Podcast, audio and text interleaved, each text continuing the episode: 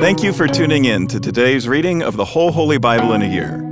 I'm Mike Householder, pastor at Lutheran Church of Hope in West Des Moines, Iowa, and I want to encourage you to continue to dive into these daily readings from God's inspired and living Word.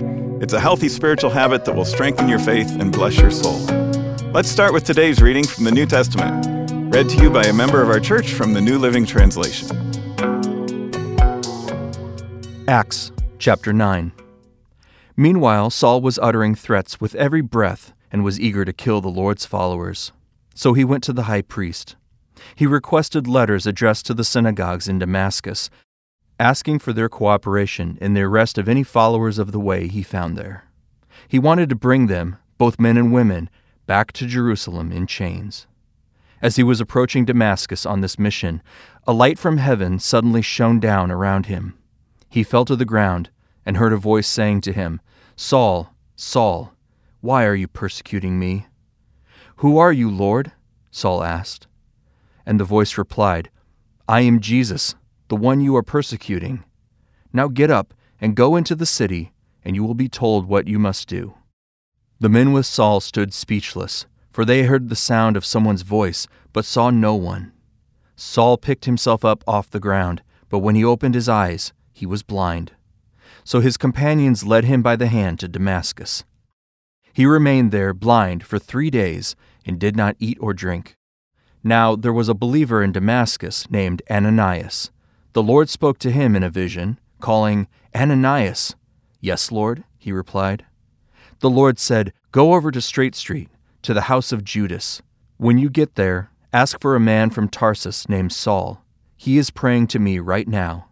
I have shown him a vision of a man named Ananias coming in and laying hands on him so he can see again. But Lord, exclaimed Ananias, I've heard many people talk about the terrible things this man has done to believers in Jerusalem. And he is authorized by the leading priests to arrest anyone who calls upon your name.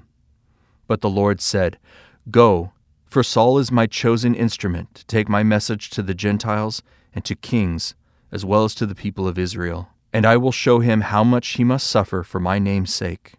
So Ananias went and found Saul. He laid his hands on him and said, Brother Saul, the Lord Jesus, who appeared to you on the road, has sent me so that you might regain your sight and be filled with the Holy Spirit. Instantly, something like scales fell from Saul's eyes, and he regained his sight. Then he got up and was baptized. Afterward, he ate some food and regained his strength. Saul stayed with the believers in Damascus for a few days, and immediately he began preaching about Jesus in the synagogues, saying, He is indeed the Son of God. All who heard him were amazed. Isn't this the man who caused such devastation among Jesus' followers in Jerusalem? They asked. And didn't he come here to arrest them and take them in chains to the leading priests? Saul's preaching became more and more powerful and the Jews in Damascus couldn't refute his proofs that Jesus was indeed the Messiah. After a while, some of the Jews plotted together to kill him. They were watching for him day and night at the city gate so they could murder him. But Saul was told about their plot. So during the night, some of the other believers lowered him in a large basket through an opening in the city wall. When Saul arrived in Jerusalem, he tried to meet with the believers, but they were all afraid of him. They did not believe he had truly become a believer. Then Barnabas brought him to the apostles, and told him how Saul had seen the Lord on the way to Damascus, and how the Lord had spoken to Saul. He also told them that Saul had preached boldly in the name of Jesus in Damascus. So Saul stayed with the apostles and went all around Jerusalem with them, preaching boldly in the name of the Lord. He debated with some of the Greek speaking Jews, but they tried to murder him. When the believers heard about this, they took him down to Caesarea and sent him away to Tarsus, his hometown. The church then had peace throughout Judea, Galilee, and Samaria, and it became stronger as the believers lived in the fear of the Lord. And with the encouragement of the Holy Spirit, it also grew in numbers. Meanwhile, Peter traveled from place to place, and he came down to visit the believers in the town of Lydda. There he met a man named Aeneas, who had been paralyzed and bedridden for eight years. Peter said to him, Aeneas, Jesus Christ heals you. Get up and roll up your sleeping mat. And he was healed instantly.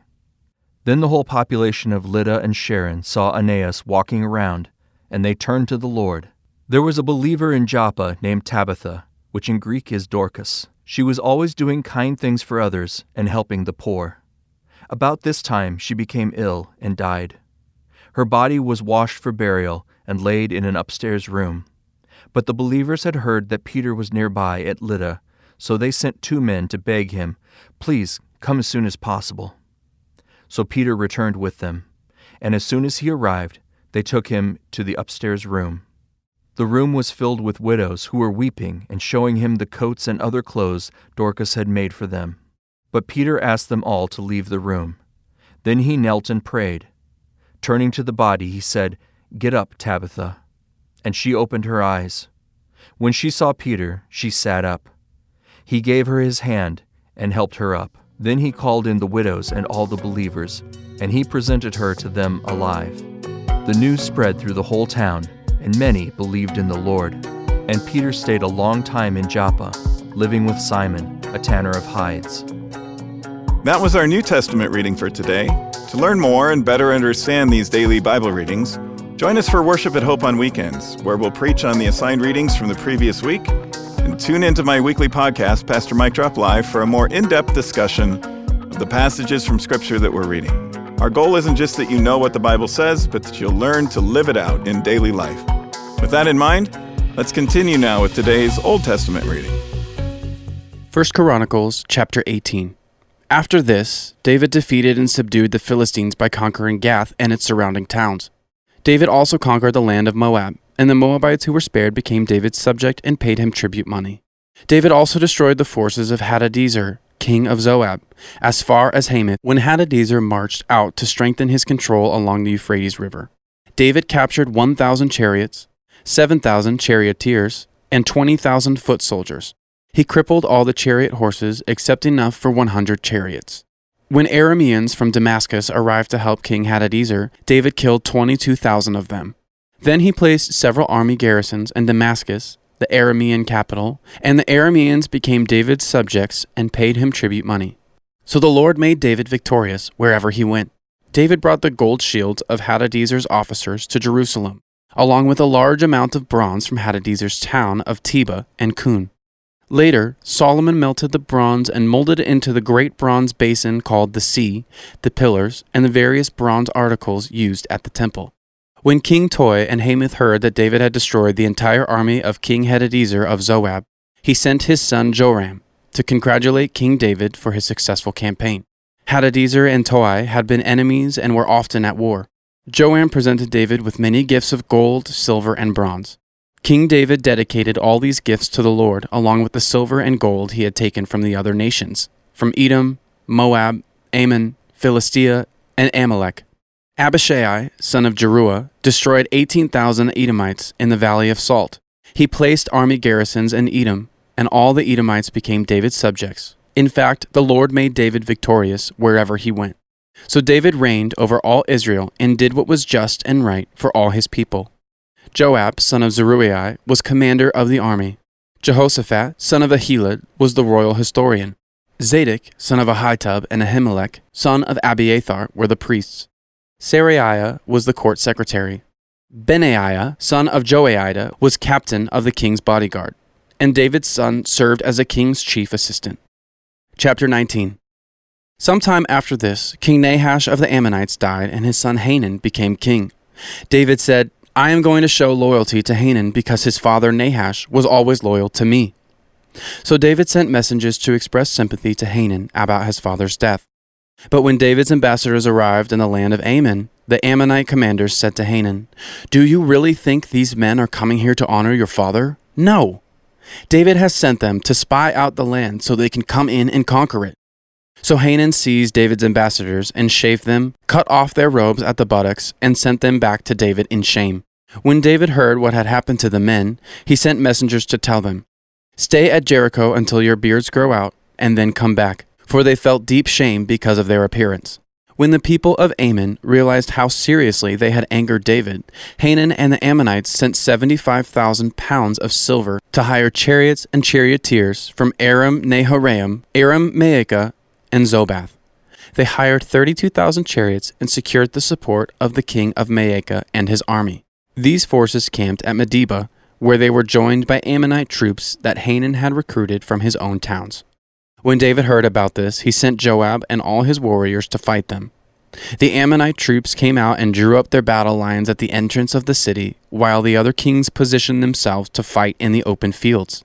When Joab saw that he would have to fight on both the front and the rear, he chose some of Israel's elite troops and placed them under his personal command to fight the Arameans in the fields. He left the rest of the army under the command of his brother Abishai, who was to attack the Ammonites. If the Arameans are too strong for me, then come over and help me, Joab told his brother. And if the Ammonites are too strong for you, I will help you. Be courageous. Let us fight bravely for our people and the cities of our God. May the Lord's will be done. When Joab and his troops attacked, the Arameans began to run away. And when the Ammonites saw the Arameans running, they also ran from Abishai and retreated into the city. Then Joab returned to Jerusalem. The Arameans now realized that they were no match for Israel so they sent messengers and summoned additional Aramean troops from the other side of the Euphrates River. These troops were under the command of Shobach, the commander of Hadadezer's forces. When David heard what was happening, he mobilized all Israel, crossed the Jordan River, and positioned his troops in battle formation. Then David engaged the Arameans in battle, and they fought against him. But again the Arameans fled from the Israelites. This time, David's forces killed 7,000 charioteers and 40,000 foot soldiers, including Shobach, the commander of their army. When Hadadezer's allies saw that they had been defeated by Israel, they surrendered to David and became his subjects. After that, the Arameans were no longer willing to help the Ammonites. That concludes today's readings. Thanks again for tuning in and taking this journey with us through the whole Holy Bible in a year. To more easily find this daily Bible reading podcast, hit the subscribe button. On behalf of all our Bible readers and the whole podcast crew here at Hope, I'm Mike Householder. Tune in again tomorrow, and I hope to see you at Hope for worship this weekend.